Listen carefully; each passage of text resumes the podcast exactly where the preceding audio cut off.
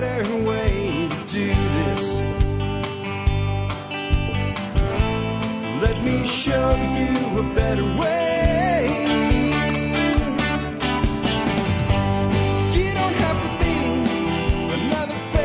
Hi, folks. This is Jack Spirko with another edition of the Survival Podcast. As always, one man's view of the changing world, the changing times, the things that we can all do to live a better life if times get tough or even if they don't. Coming to you once again from Arlington, Texas, today with episode 627 of the Survival Podcast. It's Friday, March 18th, 2011. Hope to nobody's too uh, hungover from green beers. And uh, hope everybody's ready for a great call-in show today. I got about 12 of your calls lined up. Remember, if you want to be on a show like this, pick up your phone and mash some numbers. Those numbers are 866 65 T-H-I-N-K. In order to get your call on the air, speak into the phone. Speak clearly and loudly. Do not make phone calls from flying airplanes or open windows in trucks doing 120 miles an hour down the highway or from the back of rapidly accelerating ninja motorcycles using weed eaters or whatever the hell some of you people are doing when you make phone calls to me. Do not turn your head away from the phone like this so that your voice fades out or I can't hear half your call and I can't put you on the air do those things and make your question directed to the point like the ones you hear today and you'll end up on the air probably about a week or two after you make your call. These calls are pre-recorded and uh, I screen them weekly and set them up to get them on the air. We do these shows every Friday and I'd love to hear from you. All right, uh, before we go ahead and take your calls, let's go ahead and take care of our sponsors. They do a lot to help take care of you. Sponsor of the day number one today is Fortress Self Defense Consultants. I want some of you guys out there uh, that have been buying lots of guns but little training to consider getting in touch with Fortress Self Defense and Frank Sharp Jr. up there and his cadre of instructors. Uh, and consider either going in for training or setting up a small group and having them come to you to do training at your location or one of your local ranges. Frank is uh, rapidly becoming a really good friend to the show. I love his overall statement. What is the best way to avoid getting yourself into a deadly conflict? We don't go to stupid places with stupid people and do stupid things. That's the straightforward, straight shooting, no nonsense type of training philosophy you'll get with Fortress Self Defense Consultants. So please check them out. Next up today, Safe Castle Royal. I love Safe Castle because they have everything I need for my prepping. They've also been a really great sponsor for a really long time. They've been with the show since the beginning. They were our first real official sponsor of the show. Uh, that's going back two and a, almost two and a half years now. And uh, they also have an amazing discount buyers club. It's twenty nine dollars uh, for one time, and you get discounts forever, and uh, big discounts from them. And guess what? If you're part of the member support brigade, you get that discount membership for free. I think that's pretty cool. Next up, please consider connecting with us with all our social media outlets. Chiefly those are YouTube, Facebook, and Twitter, and you'll find banners to link to our Facebook, our Twitter, and our YouTube at the survivalpodcast.com. Best place to go to connect with our sponsors or find our other ways to connect with us. Last but not least, consider joining the Member Support Brigade. Last night, I actually did a two-hour interview with uh, Rifleman Radio, the Appleseed Project, with Michael uh, Adam over there, also known as Scout. And it was a great interview. And I did a special for the MSB on that show. 30 bucks for your first year. The discount code is 1022, like Ruger 1022, so it's 1022. Uh, I set that discount up so it won't expire till the end of today, so that's about midnight tonight.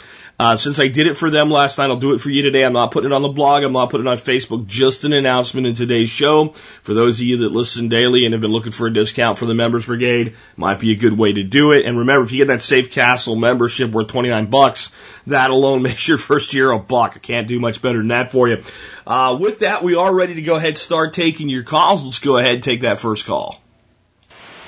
Jack, in your podcast today, you mentioned uh, EMP shielding with Faraday cages. Um, you did emphasize proper grounding, but um, I've done a lot of research on that, and grounding can be a problem for many buildings and houses. Uh, what is considered ground may not be adequate uh, for an EMP uh, shielding because uh, the grounding wires themselves will induce um, EMP uh, voltages into the shield itself. So the most important thing is that the inside uh, electronics be shielded from the case in any in any event. And um, also, for small enclosures, I've found that uh, many experts uh, don't require to say that shielding is not uh, grounding is not required for shielding uh, for small objects. Thank you. Well, I brought that on as a uh, just basically let listener tell you what their thoughts are on this and what they've learned from their research. I, I have to tell you, I'm not an expert on EMP protection. I am not an expert on Faraday cages, and I've heard Faraday cages do have to be grounded, don't have to be grounded. Sometimes grounding is worse than not grounding. Little ones don't have to be grounded like we're hearing here, but big ones do. I, am really not sure because there's a lot of conflicting information out there. If anybody actually has practical hands-on experience and not just creating these things, but testing them, I, would like to hear from you and possibly get you on the air. Somebody with maybe an electrical engineering degree or something like that that's dealt with uh, high frequency stuff or what have you on a EMP protection show. I'd love to get you on. Um, other than that, I think that we are, you know, basically, I, I agree with the caller from the research I've done. Smaller objects and smaller cages can get by without shielding, I, or without grounding. I'm sorry, not shielding, without grounding. I don't really understand that, but I've, I've read that enough to believe it's probably true.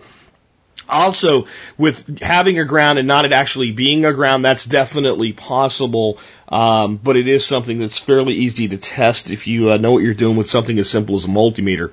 Um, and with that, I'm just going to let that one go. I don't have a lot of additional comments on it. But if anybody out there uh, is uh, an electrical engineer or has direct hands-on experience with building and testing uh, EMP shielding devices, uh, I would love to have you on the air and talk about the difference between the threats as well of things like a man-made EMP due to a high atmospheric nuclear burst versus, uh, uh, you know, intense solar flare activity from our sun.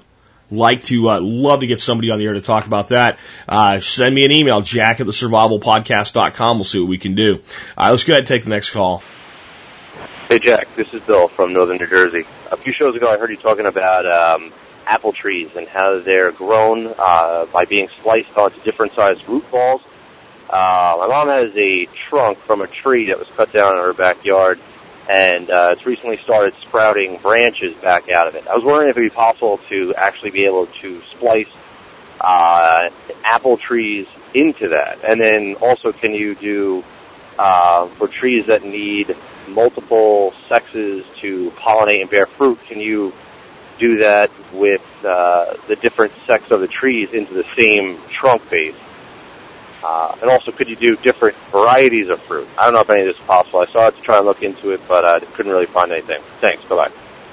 It's one of those things where you're not far off, you're close, but you're not quite on either. First of all, to answer your question of whether you could splice anything into the existing uh, infrastructure, root infrastructure that you have uh, going on there with your mother's tree, I'd have to know what kind of tree it is. And the odds are it's not an apple tree or you wouldn't cut it down. So let's say she had a, um, you know, a black ash there and you want to splice apple into that, or the proper term isn't splice but graft. Um, no, it's not going to work. Uh, maybe somebody did it somewhere and it did work. If so, let me know. But I mean, basically, you need to be using trees of the same variety. That doesn't mean the same exact uh, variety, but the same species. So you want to graft apple, you need to be grafting it to apple stock. If you want to graft uh, you know, uh, plums and nectarines, they can, uh, and, and peach can often, uh, work with, with similar stock, but you're not going to graft them onto an apple and things like that. So what you're talking about using, let's start out with the first one, using exists, so you have this big root system. Um, odds are no, because you've probably cut it off to the ground, and what you have are a little coppicing uh, uh, return coming up. Now, if it was an apple tree and you let one of those those shoots regrow and form its own new trunk, trimmed out the rest, and let it start to become own, its own little tree, and it was an apple, then you could probably splice some different apple varieties onto it. Uh, again, graft is the right term. I don't know why I'm saying splice, but uh, you, you would you could you could do that. What people have done very very successfully, for instance, is have land and start going through that land and find that on that land is wild crabapple. And that crabapple root system is extremely, extremely durable. And uh, it's extremely well adapted because it's a native tree.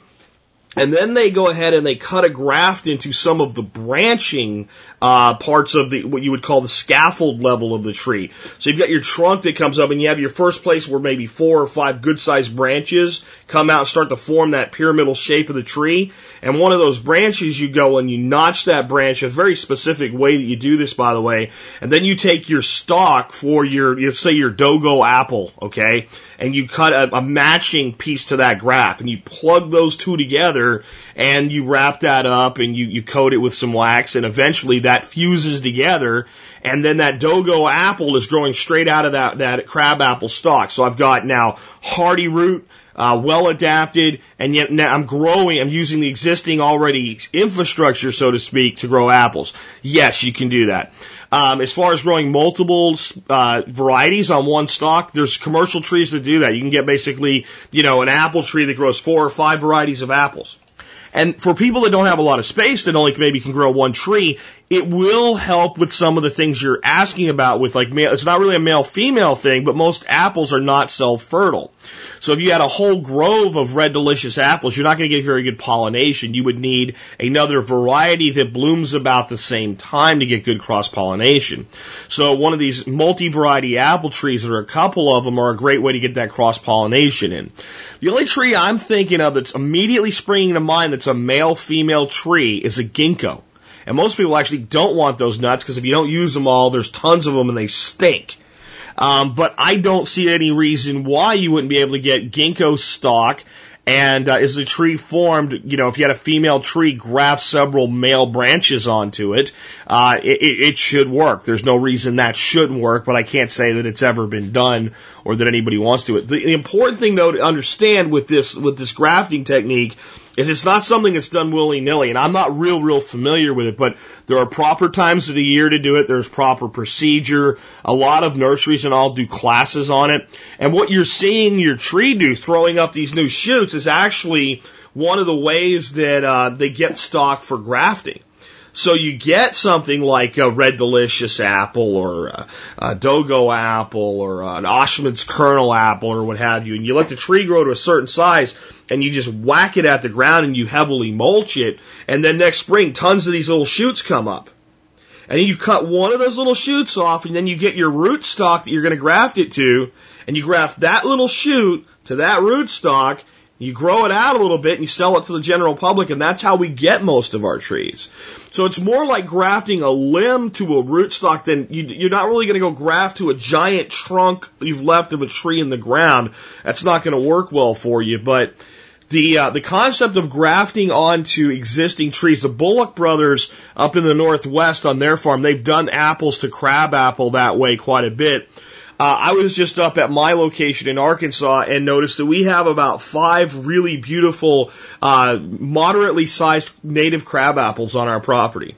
And I'm going to be doing that. And I'll be making videos of how to do that because it's almost, if you have that available to you, it's almost insane not to. You could do that also for things like, you know, we have native black cherry uh, in North America, we have these black cherry trees. They grow huge. Uh, they're very, very hardy trees. They grow these little bitty kind of sour cherries that, you know, have medicinal use. So you can make, you know, wine or, or beer out of them or something, but they're not really good for fresh eating. They're not very sweet and they're very small. So they have a low, um, fruit to pit ratio.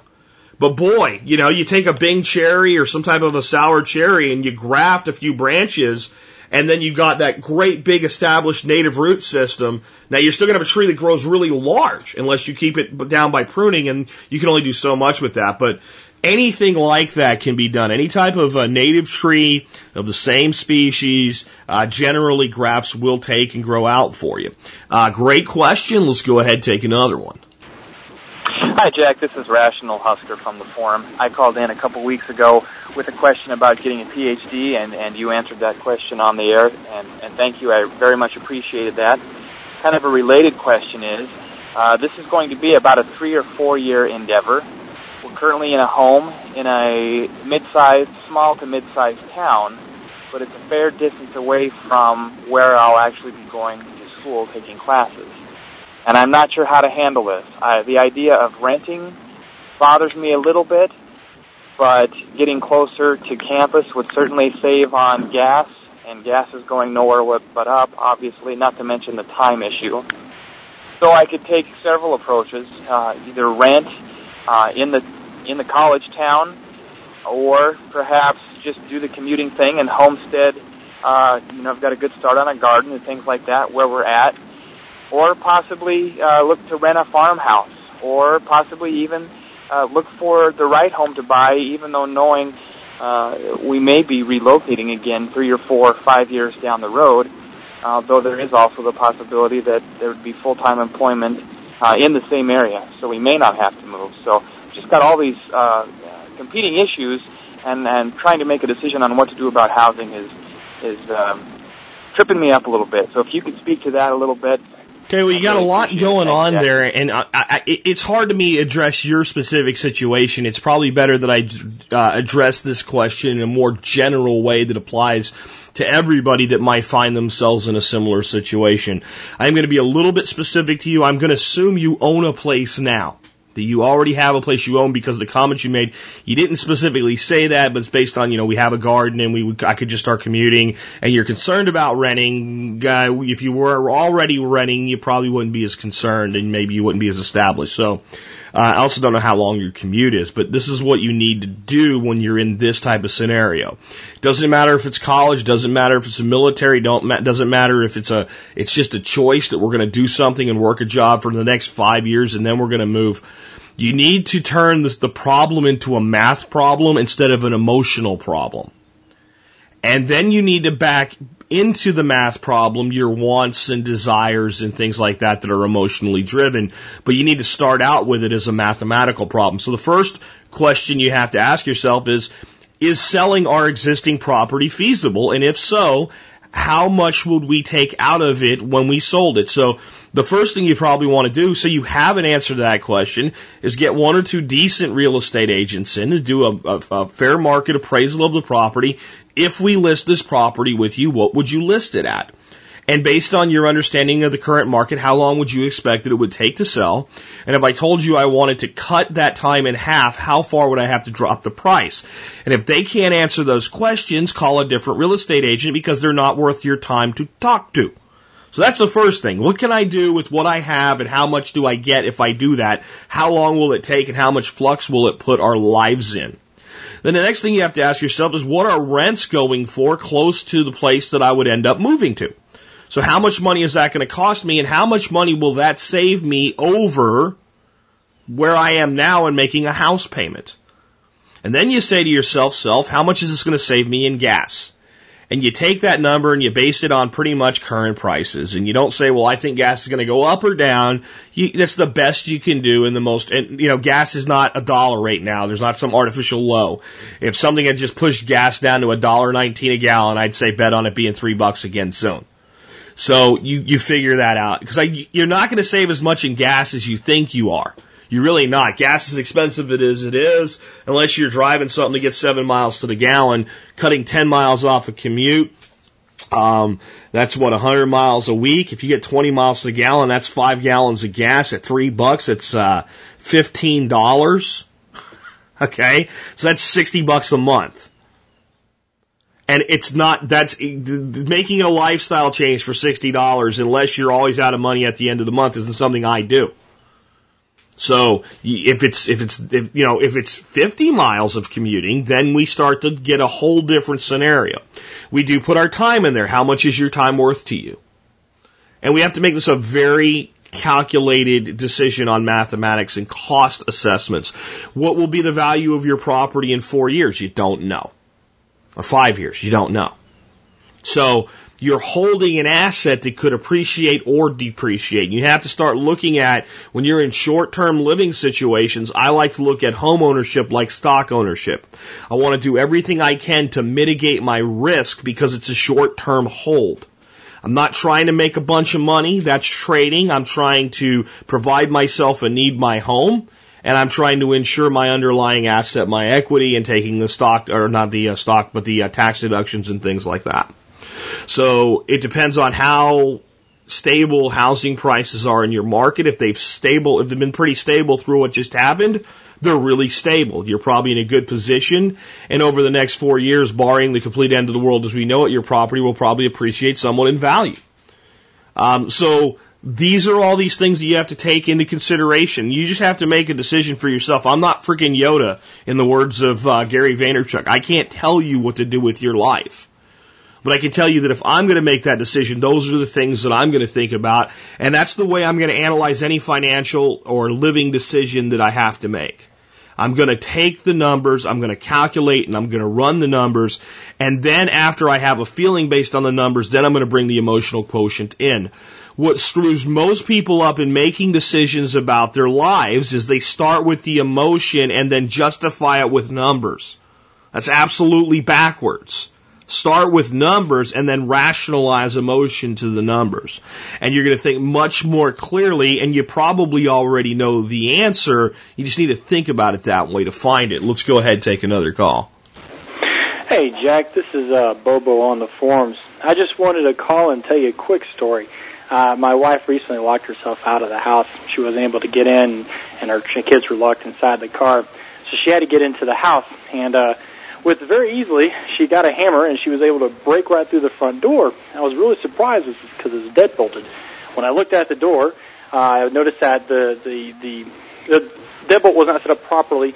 Uh, I didn't have four inch screws in there, and anyway, the reason I'm calling is just to you know kind of say, hey, you know, you should really check out to see how your door bolts are mounted uh, inside the hinges of your uh, house, or else it could appear to be stable and secure, but it's really not. Uh, so there you go. Uh, anyway, thanks for the show. Anybody that feels really safe because they have locks on their doors needs to uh, tool on over to my buddy Bryan Black's website, ITS Tactical, and check out all of his videos on lock picking. You know, never mind even if you have the four inch screws like you're supposed to, which is a very, very good tip uh, by the way. I'm not putting the tip down from the caller at all, but uh, Bryan can get into just about anything in a matter of maybe 10 to 20 minutes maximum and then leave and you won't even know he was there until you'd, you know, if he was a dishonest guy until you saw stuff missing.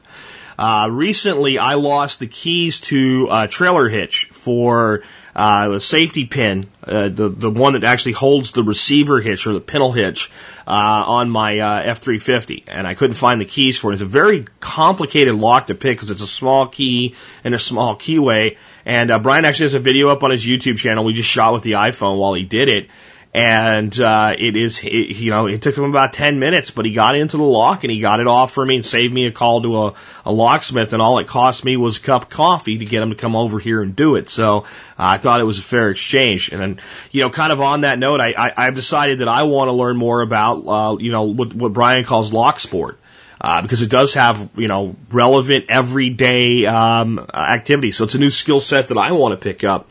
But when it comes to uh, things like making sure your door hardware is properly installed and all, I, I couldn't agree more. But I'm going to still tell you this. The average door that the average American has is about two or three swift kicks from being opened. It really is, and I, I I don't care what you do with it because we're still talking about wood, metal, and, and, and fasteners. And uh, the the reality is that locks keep out honest people and slow down and make noise problems for dishonest people. Um, so it, it's something that we need to think about. And of course, if you have more locks, you have more time and you have more annoyance, and you're more likely to send a bad guy elsewhere. Uh, so really great tip from the caller uh, but I think that one thing we need to uh, to not over rely on is locks as a security method. They are a uh, if locks were foolproof, you wouldn't need a gun in your home. I mean, and I also look at people, you know, I have great locks on my door, right? But they're all locks that can be opened from the inside, which they should be. These people that I know people that have like you need a key to open the lock from the inside. I think that's stupid. That's a great way to burn to death in the middle of the night. But you know, most locks obviously from the inside, you just turn them and open them. Uh, well, they have this great door with all these great locks. They have like three locks and a chain and yeah, but the door has a window. You know, one of those windows with like, you know, 10 little mini windows and, you know, all you gotta do is break one of the little windows out, stick your hand through and undo all the locks and get right in as though a guy that's gonna steal your stuff isn't gonna break your, your window. And, and most houses have windows. So even if there's not a window on your door, all I gotta do is break a window and I can open up the latches on your window and walk right in. And you think that makes a lot of noise, but there's ways to do it where it won't make a lot of noise. Roll a duct tape and a hammer is uh, one way to get that glass out of there. There's always a way in. So don't feel overly secure and then don't be overly. I know some people now are to be like, man, my, I'm put bars on my windows and stuff like that, you know? Um, there's, there's a, again, there's a kind of a balance that we have to live in. Uh, but making sure your door hardware is properly installed, good tip. Thanks for that one. Let's go ahead, take another call. Jack, this is Bill in Central Texas. I love your podcast, man. I have a question for you. Uh, I've been amending the soil in my garden and I've noticed I am lousy with grubs. I know Milky Spore is supposed to knock them out, but what I'm reading says that it takes a couple years to do it. Uh, I need to get them killed so that I can put my stuff in the ground, but I don't want to poison the ground against the wigglers that I plan on putting in there next week. Sure would appreciate any advice you have on that. Thank you, sir. Bye bye. Well, let's start out with the Milky Spore solution. If you um, if if it takes a couple years to completely knock them out, then the time to put it down is now, right? So if you're really worried about them, and Milky, Milky Spore is the solution you want to try, get on with it. It doesn't cost much. You might as well throw it down. Um, I can tell you that I've had them in my garden, and I have a uh, you know, two very different experiences with this type of a, of a creature, these beetle grubs. I'm sure you're talking about the larger ones, really easy to see, guys. Um, they got into my lawn really bad one year in Pennsylvania, and they basically killed our lawn, and they killed a lot of lawns up there. It was like a like a you know like a plague of these things. But I've had them turn up in my garden a lot, and they've never actually caused any problems. And I, I don't know if it's that the, the, the roots that they like to feed on are uh, more of a grass root variety or what. But pretty much my approach to controlling them has been that as I'm digging and making transplants or whatever, if I find some or turn, you know, doing some turnover soil with a trowel or what have you, or, you know, I've taken like some old mulch off to go compost and I just kind of turn that in with a big shovel, uh, or, or what have you, and I see them, I pick them up and I throw them as hard as I can against my fence and they pop like little, little, you know, bug bombs and, uh, the robins or whatever come by and eat them and they've just never caused a problem. I've not had them cause problems for corn or beans or tomato or anything. And anything that I've grown, I've had problems with, like the tomato with blight. I don't attribute it to them. And um, about two years of seeing them, they just kind of stopped showing up. I don't know if I threw enough of them against the fence, or maybe they are more of a grass root feeder. And since there's not a lot of grass there, uh, they've gone off to other places, or maybe they're just hanging out in the garden. They they have little burrows. I don't know what it is, but they haven't been that big of a problem. So I would plant and uh, keep doing all the things to bring in predators. Uh, you know, good companion planting, lots of flowers, lots of herbs, and things like that. And I wouldn't sweat them too much. If you want to throw a little milky spore down, go ahead. If you really want to get rid of them, bring some chickens in. You know, and before you plant, throw a chicken tractor or a small mini chicken coop over your bed and leave the chickens in there for two or three days. And uh, they'll manure, they'll turn, and, and they'll eat the heck out of those things. And if you don't want chickens permanently, if you have a friend somewhere with a few chickens, ask them if you can borrow them for a week.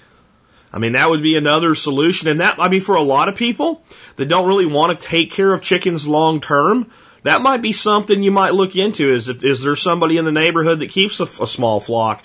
Would he be willing to loan you three or four birds a couple times a year, uh, maybe in exchange for when you harvest a bag of tomatoes? It's bartering for chicken services. Never really thought of it, but uh, they would put a big time damper. Now, will they eat some of your earthworms and wigglers and things like that? Sure, um, but you know, it's they're not going to eliminate them.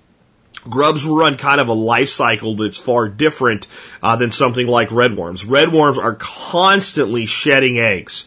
So there's constantly tiny baby, you know, worms. There's constantly adult worms. There's constantly egg cases in the soil, like all through the year, other than the, the super coldest part or super driest part of the year. They're active in reproducing. Grubs kind of run like a, a major cycle. The previous generation lays the eggs. By the time you see big grubs, they're all big grubs. There are no little ones. Uh, so as, as they're eliminated, their population is drastically reduced. But again, I have had problems with them in my lawn, and I have had them destroy lawns, and I've seen them destroy other lawns. I have not seen them cause any real damage to any vegetables, even root crops. I haven't even seen them like, you know, eat carrot or anything like that. So I don't know. Maybe there's just not a problem within a garden. If anybody's had any different or confirming experiences, please uh, make comments today. And today's show notes again for episode 627 is today's uh, episode. And those of you guys have comments on episodes, again, please remember the best way to do that is go to the survivalpodcast.com and do it in the comments section. If you want to remain anonymous, make up a fake name, call yourself John Doe for all I care. Um, but if your comments are there, I can address them publicly and everybody can learn from them. Uh, if you send me an email, again, I get four to six hundred a day. Relevant, real emails, four to six hundred a day. So I may not even get a chance to read it for weeks. And when I do, I might just breeze over it and not remember what was going on. Comments on the blog, I see them as they come in. I do my best to read and respond to as many of them as possible. Let's go ahead take another call. Uh, actually, one more thing I should probably say. Uh, increasing the population just through good soil management or by direct introduction of beneficial nematodes uh, are really going to help control grubs as well because those little things are just like little grub parasites, man. They're little tiny worms that just infiltrate the soft wall body of those grubs and just eat them from the inside out. So that's another thing uh, that you can do. Let's go ahead and uh, now take that next call. Hey, Jack. Uh, my name is James from Indiana. I got a quick question for you about starting seeds. Um, last year I had the problem that you described so often of not giving the seeds enough light and getting these thin, white, uh, super, you know, thin stalks, and then it would just fall over dead. Uh, this year doubled the amount of light and increased the amount of hours. So you're saying 16 hours of light now on four different UV bulbs. Um, they're not you know, super thin and, and willowy, but they are still growing pretty quickly vertically. I mean, they get really tall really fast, and it seems like you described before that your plants should be short and stocky, and uh, you know, uh, I'm just worried that they're still not getting enough light. I'm trying to figure out how to determine when they're getting enough light. I mean, I've got what look to be good, healthy stems, but they are very tall. Um, thanks, Jack, for all that you do. I appreciate. Uh, hopefully, I'll hear this on the show, but I appreciate you whether you do that or not. Thanks. Bye.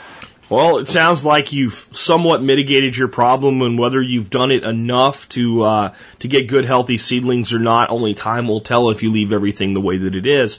I mean, I want you to think about this. The reason that, that those unhealthy, spindly seedlings grow so fast is they're not getting enough light, so they race to the light. They expend all their energy before they can do enough photosynthetic process uh, to provide themselves with additional energy and provide for new growth. They become spent and they fall over uh, and they die.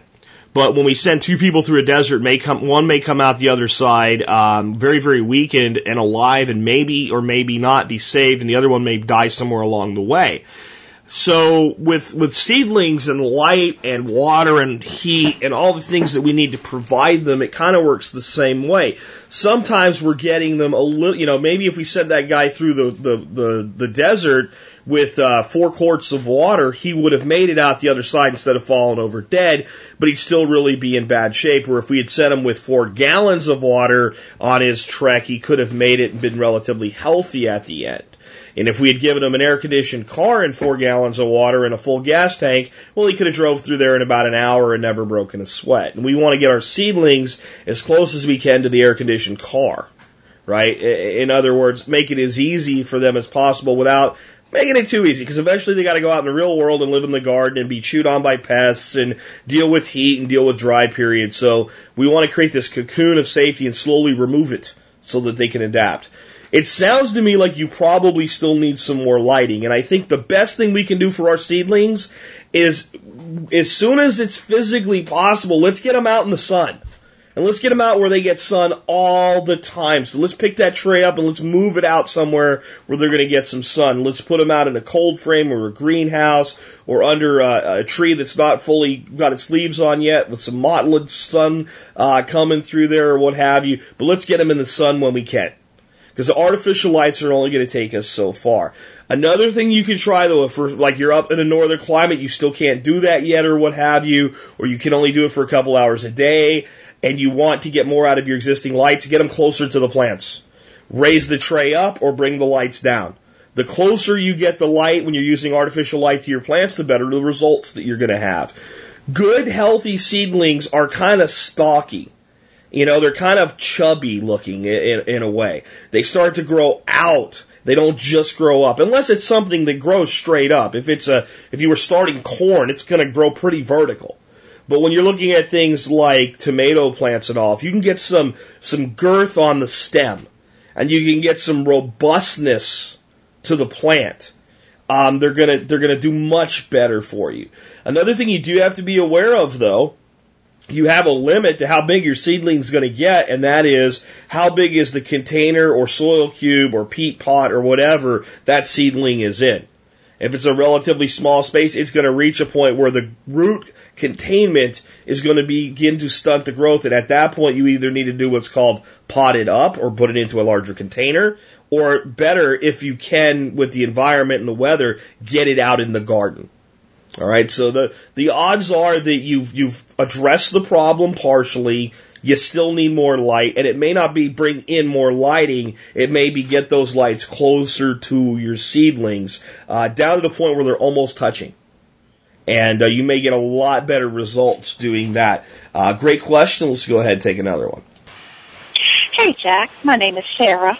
I am 50 years old. I'm in the middle of a divorce, and I have no property and only a car for debt. Um, I am going to have half of my husband's 401k, which, to be honest, is about $40,000. And then I have about $10,000 in cash savings for myself.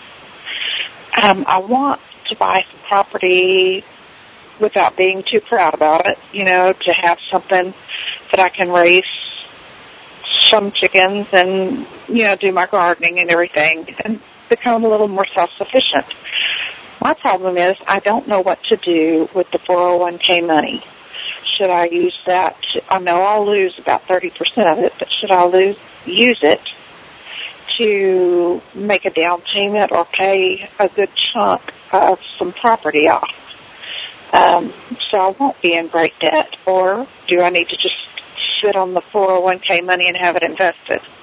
That's my question. Thank you very much, and I love your show. Bye bye. My gut is one way or another, it's not immediate. It's a plan, and it's a one to two year plan to find the right place, take the time, uh, find a place you're going to be comfortable living for, you know, what may be the rest of your life. You may be finding your little dream place right now, and it may be a little quarter acre city plot or something like that. You can do a lot with that, and you don't want too big of a place. Uh, you know, uh, it's a lot of work for one person to take care of, uh, especially a single, a new, newly single female. So, uh, take your time and find the right place. Now, financing it, I mean, I can't answer the questions for you based on, you know, the fact that you're getting four, 40,000 that's going to be in the form of a 401k. So basically, that's going to get split off and get rolled into an IRA. That's the way you're going to do that to avoid penalties on it, and it'll become your property. And at 40k, I'm going to assume that you're getting 40, that it's not 40 split, so you're not getting 20. Uh, it sounds like what you're doing. So you're talking about a total of 50 grand there uh, that you have. And the thing is, you're 50, right? So you're somewhere between 15 to 25 years from retirement at the, you know, really the long end versus the short end there. Um, and for some people, you're 10 years from retirement. And, and you're going to have a hard time retiring with $50,000. If the stock market doubles, uh, and you have it in index funds and it goes up and it's, it's, it's worth 80, you're going to have a hard time retiring. So to get that money tax free, you're looking at 59 and a half. So you're looking at a little, little less than 10 years before you could go access that money with no penalty. Do we take it to buy a home? I don't know. Do we take some of it to buy a home? I don't know, but it's a hell of a lot more likely than taking it all. First of all, the $10,000 you have saved, that needs to be considered your emergency fund. I'm not comfortable with you having much less than that in reserves. So that needs to stay in a good quality bank uh, in a good savings account, stay readily accessible to you in liquid. Uh, maybe you take two thousand dollars out of it in cash and put it in a, a fireproof box in your home, but you, you get the point. That is your emergency reserves. And, if you take that and dump it all into a home, you got a problem because now you've got a home but no money. And if you take all of the 401k, uh, so it's 40, maybe you're going to get 30 uh, is about what you, I guess you would end up with after taxes and penalties. Uh, you get 30 and, and, and 10, you got 50. It doesn't buy that much of a house. Uh, hell of a down payment, very low payment. Uh, but it may be more along the lines of can you save another 10,000 over the next year? Uh, can you maybe go into that and only take half of it out, continue to contribute to your own retirement? And uh, then you've got, you know, let's say thirty thousand dollars for a down payment, and you still have ten thousand in reserves.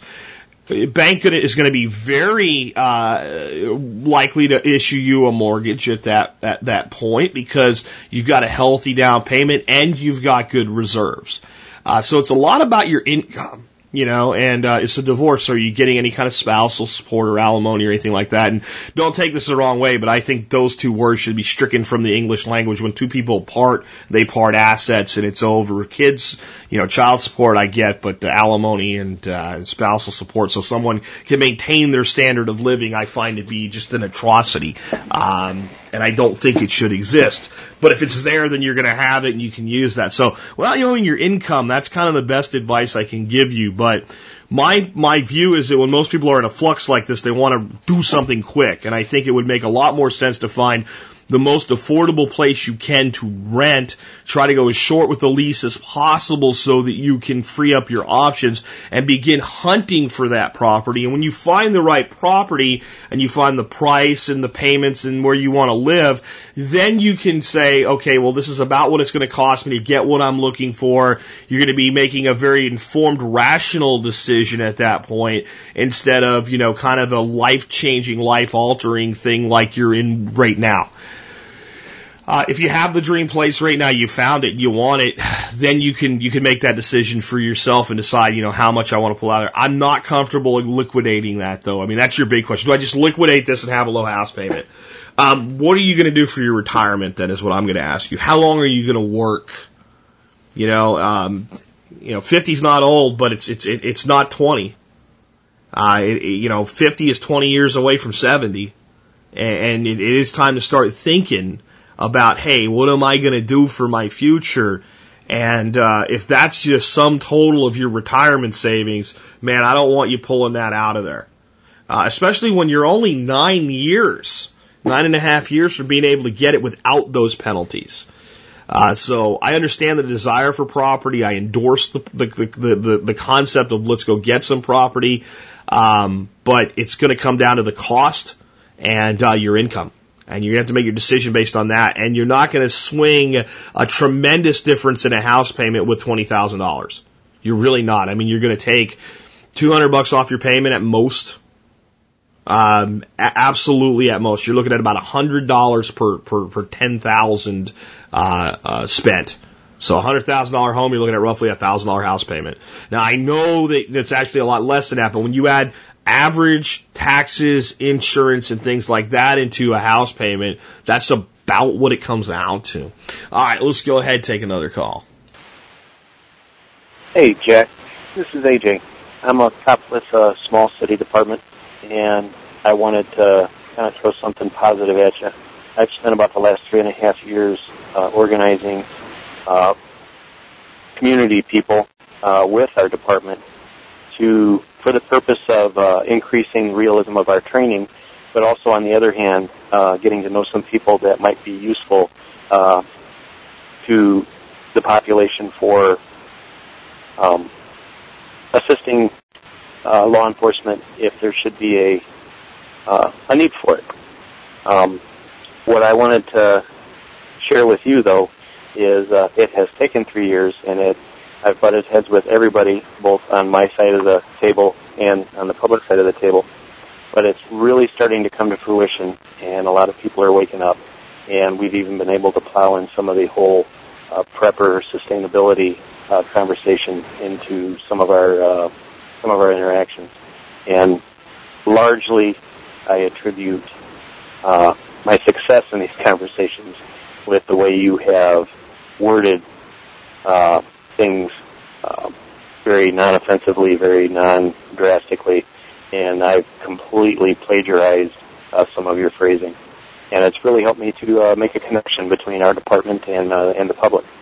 And I just wanted to tell you thank you very much, and I encourage you to continue, uh, you know, pushing that we're all on the same page, we're all on the same side of the table, uh, we're all going forward into the future, because uh, it's working out good for me, and it's been very fulfilling and uh, I'm having a lot of fun with the people that are willing to help us.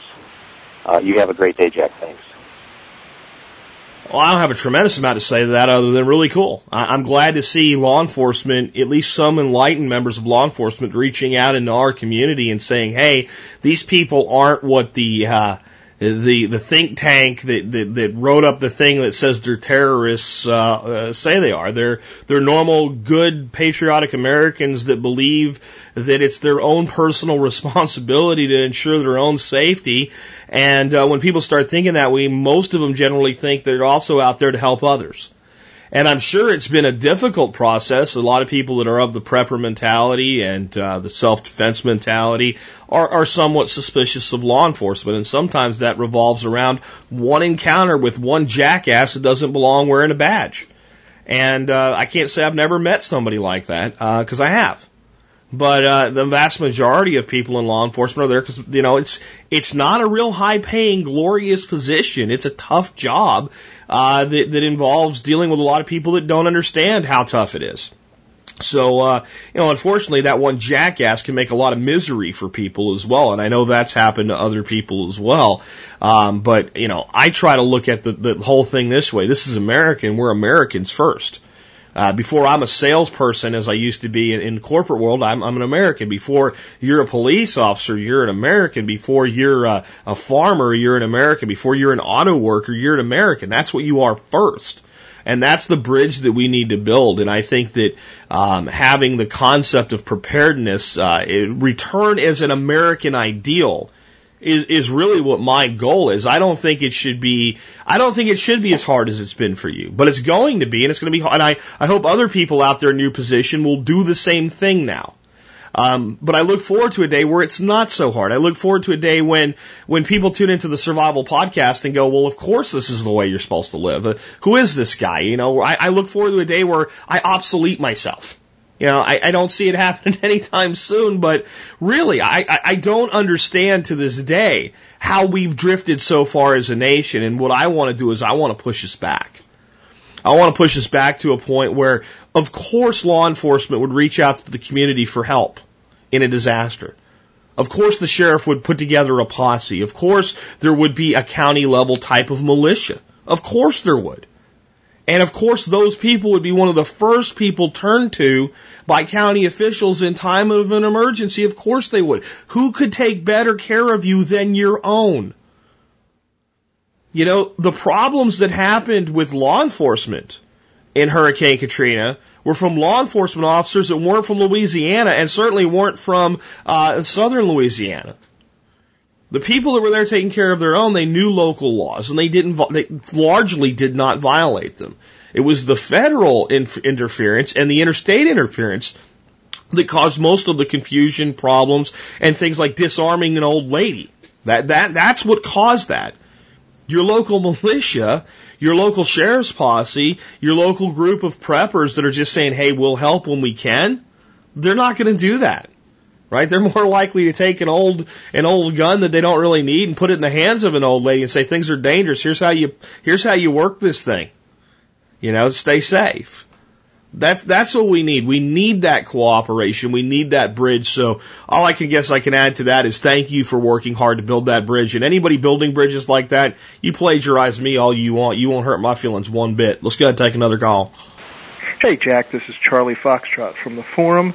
Um, I'm calling because I'm thinking about caching a handgun. I've got a stainless steel 9 millimeter that's been sitting in the safe for 10 years, and I'd like to uh, cache it somewhere. I'm interested on your thoughts, whether Pelican case, PVC tube, silicone sock, what. Um, one of the things I like so much about TSP is the just the right amount of tinfoil hattery. But if the TSP has taught me anything, it's that redundancy is good. And having spent 20 years in the criminal justice system, it seems to me that there's an increasing trend that when the police show up, the first thing they do is take every, take all the firearms. So, thank you for your thoughts, and I look forward to hearing them. Thanks. Well, the one real long-term test where this was done, and, and 10 years later the guy dug it up that I know of was in Backwoods Home magazine, and it was done inside PVC pipe, and it wasn't just, uh, you know, put together with one of the screw caps or something like that. There was actually the end caps that you, you, you cap a line with, a cap a pressured water line with, were glued on there, so you had to actually cut the tube open, uh, when it was extracted, and it worked. So it's hard for me to recommend anything else when I know something that worked. Now there are PVC based tubes called barium tubes, not barium like barium enema, but bury them, barium like bury them. And uh, they're available from I think a couple of our sponsors. Definitely uh, Safe Castle has them. I think Ready Made has them. I'm pretty sure Sawtooth has them, and uh, they would work probably just as well. Now, with something like a handgun, some magazines, some, some ammo for it, uh, it's so small and so easy to do. I'd have a hard time saying, you know, anything other than in addition to whatever you do, vacuum seal it. Good quality vacuum seal bag, put that sucker in there, turn on the food saver or the commercial vac or whatever you have, and uh, vacuum seal it. And uh, vacuum seal your ammo, vacuum seal your magazines, and then put that into whatever container you're going to cache it in there's a couple things I, I worry about with caching weapons, and I have to say them, and it doesn't mean don't do it. It means you have to think. And one is somebody finding them and getting their hands on them and shouldn't have them. I'm a huge believer in the Second Amendment. I am hugely in support of your right to own a firearm, and I believe that that is a God-given right, and it should never be taken from you uh, and under any circumstances other than something like a felony conviction uh, for being violent with somebody else, or you've gone off to the uh, psychiatrist and said, "I'm thinking about killing a couple hundred people." And those kind of people, yeah, we should not, you know, but everybody else, you should have a gun if you want one, and I hope you want one. But I always talk about rights and responsibilities and how they're concurrent with each other. If you choose to exercise your right to own a firearm, you have a concurrent responsibility to ensure the safety of that firearm and ensure it doesn't get in the hands of a 12 year old kid or a 17 year old gangbanger. And when you cache that weapon and put it somewhere, you've effectively taken it out of your area of immediate control and it could be found. So you have to be really careful where you do this. So an ideal location would be buried, let's say if you had a place in your home with access to, to dirt underneath it. Um, you know, so it's actually contained by your home, or if you had a locked shed and underneath that shed you had a trap door and could, that I feel much more comfortable with that than you taking it out into a national park or forest or something like that and burying it, which I know a lot of people have done, and I I, I have an issue with that. I, it concerns me. I understand the reasoning uh, the reasoning makes perfect sense, but in practice, it, it's it's a concern for me. I think it's something that's much better done on your own property or on other private property where you have permission and trust of a landowner, mutual trust, uh, to do something like that. I also worry about what happens when you die does that thing just stay there forever? Is there some type of record or some other person that knows when Uncle Charlie kicks over, he's got a gun stashed XYZ? Either I'm going to become responsible for it or I'm going to go get it and, you know, bring it back into society, so to speak. These are the things you have to clamp down. But sealed in PVC with PVC cement is a way that I know absolutely does work. Barium tubes, I also know absolutely do work. So I'm going to recommend one of those two ways.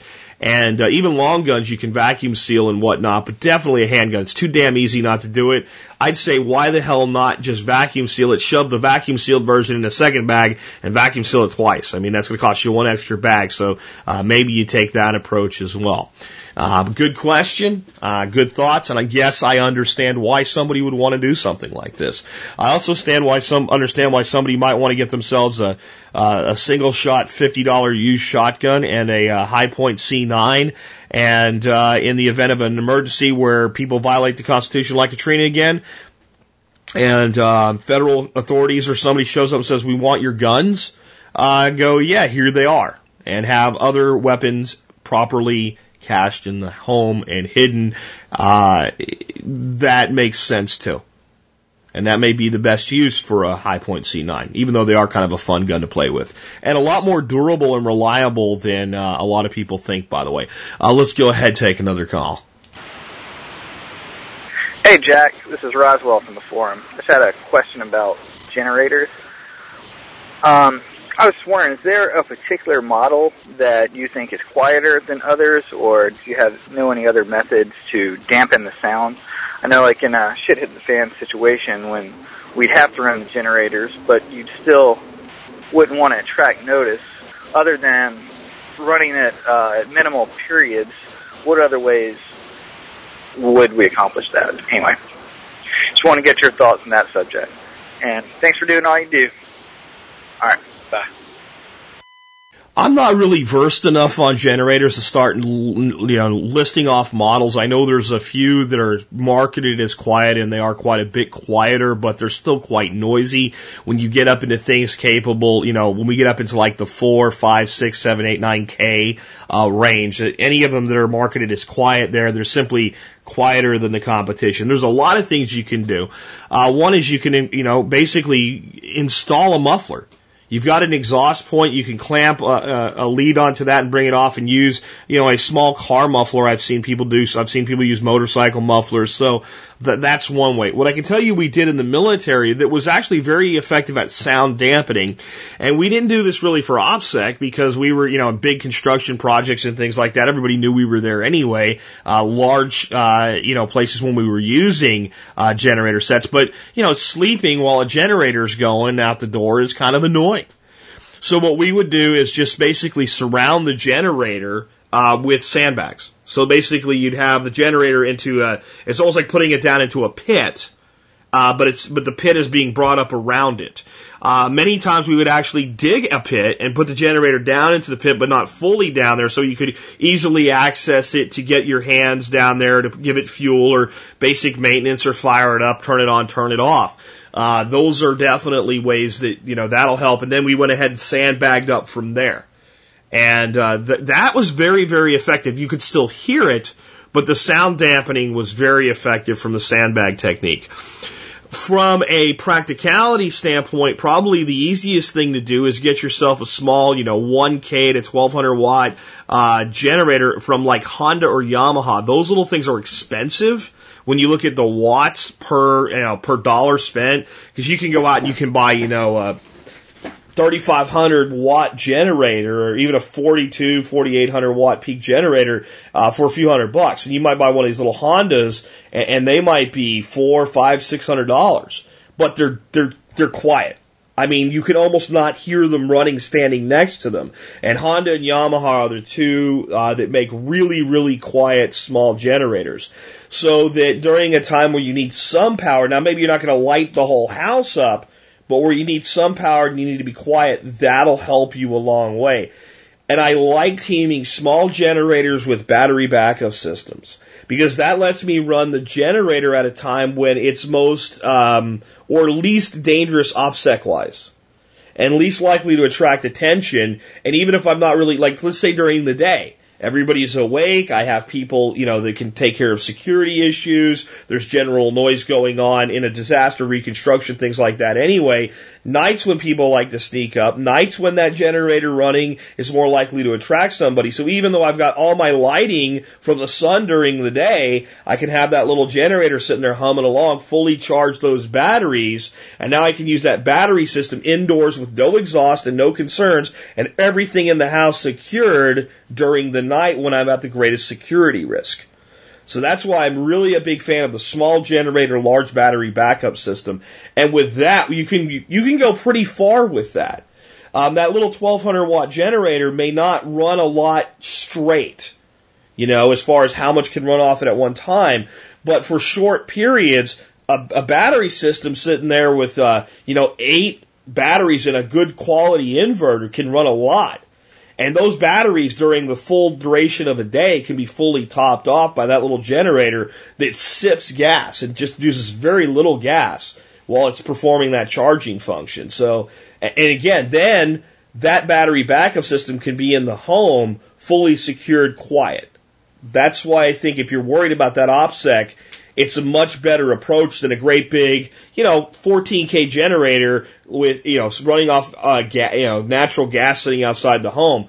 That's a great solution. Uh, it's probably an optimal solution because two, three, four weeks, you know, with enough gas, you can basically go on about your business like nothing's wrong. Uh, that'll run most households in America, right up to running your heat uh, or your air conditioning. You might have to curb back a little bit, but you'd be in pretty good shape there. But it is noisy.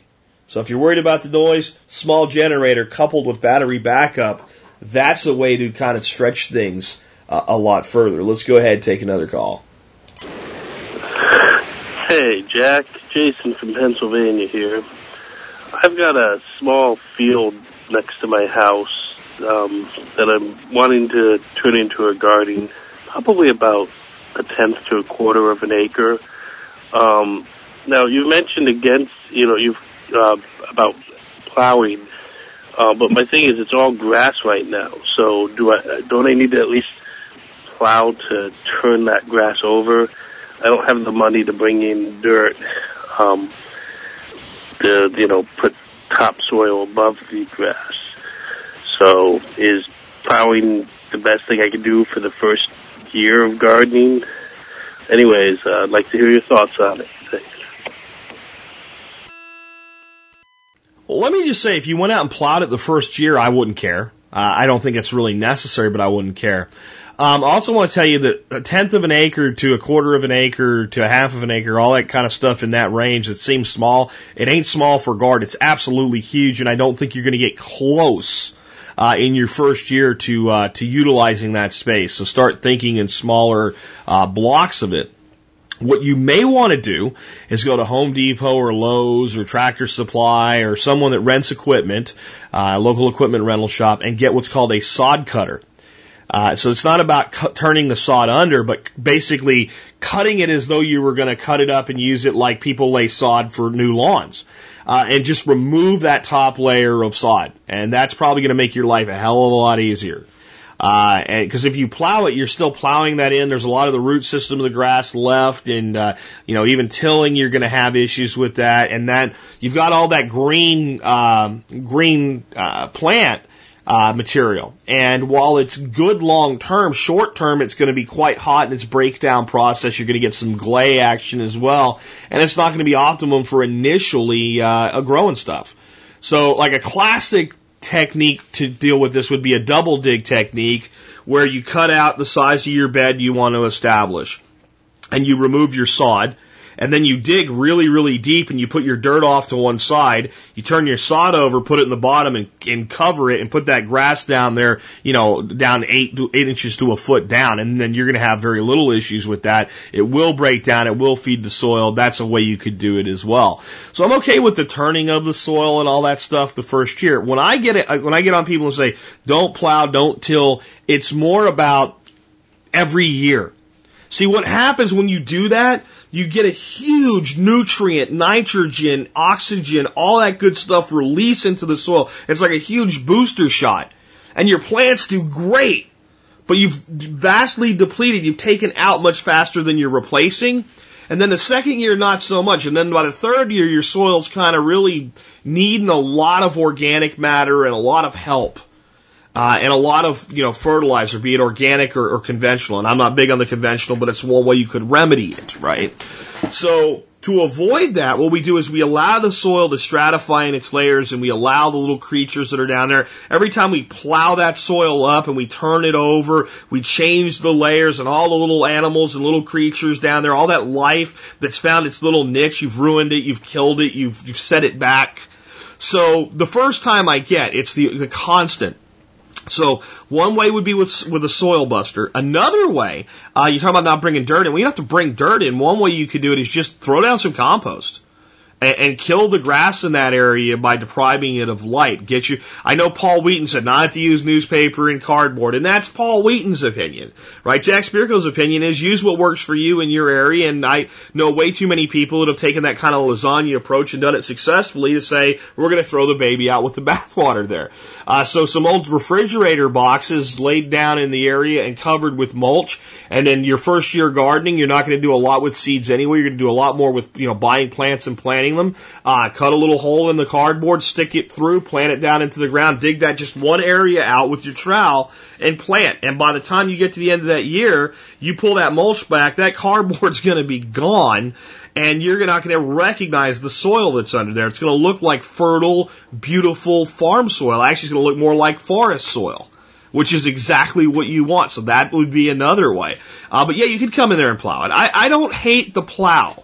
I hate the concept of constantly season after season after season after season after season turning that soil and never letting an ecosystem establish itself in that soil. You're basically converting ecosystems. You're going from a monocultured lawn, right, to a polycultured agriculture system. And you need to change that. So if you have to take some drastic measures to get the initial change, fine. Right? But with, with grass, with heavy grass, established grass, newspaper and mulch ain't gonna cut it. It will get through, it will grow, and eventually it'll be stronger and rougher than ever. You're going to have to either remove it with something like a sod cutter, or you have to use something substantial, like let's say two to four inches of mulch on top of a good thick gauged cardboard. And the cardboard will break down if you water it. It'll break down in a season. Um, and the longer you're there, the more it'll break down and you'll get water conservation and all. And, um, things like Paul described on the show I had him on where he talked about this lady at a tree. She was literally, um, killing with drought, even in the middle of the Pacific Northwest, because there were layers and layers and layers of newspaper that had basically laminated together and become a shield and were shielding the water. And even though they'd been underground for years in a moist environment when you, you could still read the newsprint, that can happen. But you do what I just described, it's not going to happen. So you're either looking at cardboard and mulch, manually cutting the sod out, or a double dig technique, uh, or a sod cutter. And the easiest one's going to be a sod cutter. And very inexpensive to rent, you know, a few dollars a day basically. One day you could cut all the sod you need. You don't even have to worry about rolling it up. Just mark your beds with some string and cut it. And, you know, uh, it doesn't have to be raised. When I say beds, they don't have to be raised beds. My entire time of gardening with my grandfather, we had beds, but they were never raised. We just cut the sod and, and planted down into the earth. So it's up to you whether you want to raise them up or not. There's advantages and disadvantages to both techniques. Great question. Let's go ahead and take another one. Hi, Jack. Um, I live in Florida and wanted to share some uh, a product that I recently found that I'm really excited about um, because I'm a busy person, like a lot of uh, the preppers, and uh, I love to garden, and I listen to your show all the time, and am really excited to garden. Especially this week was all about seeds and planting, and have been getting excited, but um, just don't have the time. And I found this product. It's called Earthbox uh, E A R T H B O X. I'm pretty sure you can just Google it uh, and find the product. But it's it's basically uh, similar to like a Rubbermaid container that has some uh, special features that allows you to uh, use an automatic watering system to grow things uh, ranging. They grow corn in them, uh, tomatoes, every kind of vegetable, herbs you can think of. So, just wanted to share that with you. Um, I am sharing it with my family. I think it's it's an awesome way to be self-reliant and to grow your own food. So, hope you uh, check it out, and uh, thank you for everything you do on the show. Well, I, I looked them up online and they seem like a pretty well built little product. I my my concern with any product for gardening that's based on like Rubbermaid style plastic is what is that plastic actually made of? And I'm less concerned. I know there's people that are like health freaks out there. Some portion of the plastic's going to end up in the root and poison my family. You know, maybe. I mean, there's. I, I definitely wouldn't want to use BPA plastic or anything like that uh, in, in gardening, but. uh uh, that's not my bigger concern. My concern is longevity. I have seen so many buckets and tubs and things like that when exposed to UV light for long periods of time fade out uh, and eventually become brittle and crack. So it's only time that will tell how durable these things are. And I think that, you know, based on where you are and your, your intensity of your, your, your, your sunlight, uh, you're going to see drastic, drastic differences. You might do very well in Pennsylvania with something made out of plastic and you use it in Texas and in one season it's destroyed. And I mean, I even see differences in the wear uh, of wood and uh, wood finishes for like decking between here and Hot Springs, Arkansas. And it doesn't seem that much different, but it has to do with the solar angle uh, based on your latitudes as well, not just the overall heat uh, in, in you know intensity and hours of sunlight and things like that. It also has to do with how dry your environment is versus how wet your environment is and things like that. So that's my my my one concern is the longevity of the product. And it's why, and the reason I bring it up is because I know the first thing a lot of people are going to do when they look at the Earth box, they're going to go, well, hell, I could build that for, for a fraction of the cost. Yeah, but out of what? See, that's the other that, that's the other side of it. If this stuff is built out of a really good material that can handle long-term UV exposure, and you go build one out of some uh, Rubbermaid stuff you pick up at at Target or Walmart or something like that, um, you may have been way better off investing in the product that's purpose built. But since I don't know what it's built out of yet, I don't know that. If anybody's been using this product, including the caller, you comment for me as well, for more than one season, if you've gotten two or three seasons out of this, I'd like to know the condition of the product. But the concept is great. And I'll also say that it's just basically another form of container gardening. And if you're going to do container gardening, you could just take good quality ceramic pots or terracotta pots or something like that, arrange them on your patio, porch, or backyard, and very easily run drip irrigation to them. Uh, run that back to a hose bib with a timer, and that would effectively do the same thing. And I've gotten to a point where I will no longer buy any cheap pot.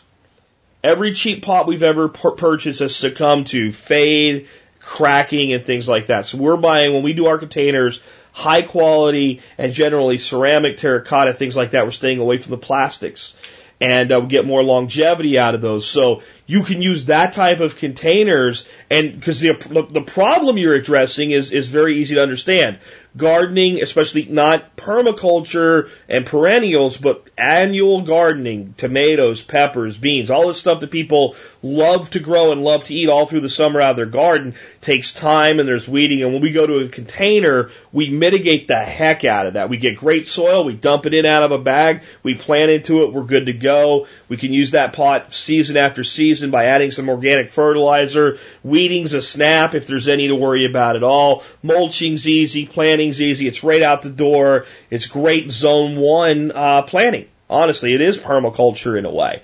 Um, but the the issue then becomes how to make sure it gets watered. So automatic timers and drip irrigation would accomplish the same thing. But I like kind of the self-contained nature of this earth box. Again, please don't email me and go, well, I bought it last year and it still works. Okay, that's fine. I want to know someone that's taken it through two full seasons or more, and I'd love to see pictures of it after that. And I'd also love to know what part of the country that you're from. So if I hear like these things are shot in two years, but the guy that's telling me that is in El, you know, is in San Antonio, and then I got somebody telling me the exact opposite that's in St. Louis, Missouri, I'll understand where the discrepancy is. So if you've used this product for more than two years and you have an opinion on it, let us know. And let us, I know some of you got this OPSEC stuff, right? Uh, but let us know the general area. If you tell me you're Tom from San Antonio, that doesn't really give away your position very much. And, uh, you could even be from Kerrville or something like that and give us the general area of San Antonio, if you know what I'm saying. And with that, I think we are going to wrap up again today. I, all great questions. Uh, when you call in your question, this is the way to do it. Be specific, get to the point, do it fast. Again, don't call me from the back of a ninja motorcycle. Don't call me running a chainsaw or a weed eater, and don't turn your head away from the phone. Don't move the phone. It's only a two minute call at maximum, right? So you can do this for two minutes for me, folks, because there's a lot of you guys. I do what I can. I, you know, cut pieces of your call out. I put different volume levels in them. I'm doing what I can with Levelator to make, hopefully today's show again, I'm going to run this through Levelator, so hopefully the levels are better for you. But when I have a person whose voice goes way up and then way down and then way up and then way down on the same call over 60 seconds, that's hard to correct. So again, holding the phone in the same position, speaking loudly. Pretend you're standing in front of a classroom teaching a bunch of kids you want the kid in the back to hear you. If your call's too loud, that's easy to fix. If it's too quiet, it can only do so much. Uh, with that though, we will go ahead and wrap up today. Remember, if you want to be on a call or a show like this with a call, dial 866-65-THINK. That's 866 65 T-H-I-N-K. Leave me your message. I'll try to get you on the air within about two weeks. Thanks again, folks. Have a great day. And with that, this has been Jack Spirko, helping you figure out how to live that better life if times get tough or even if they don't.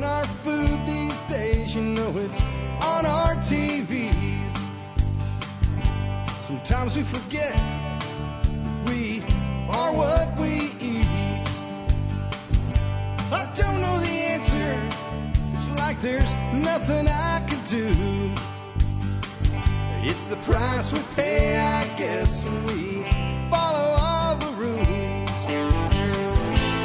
There's a better way to do this. Let me show you a better way.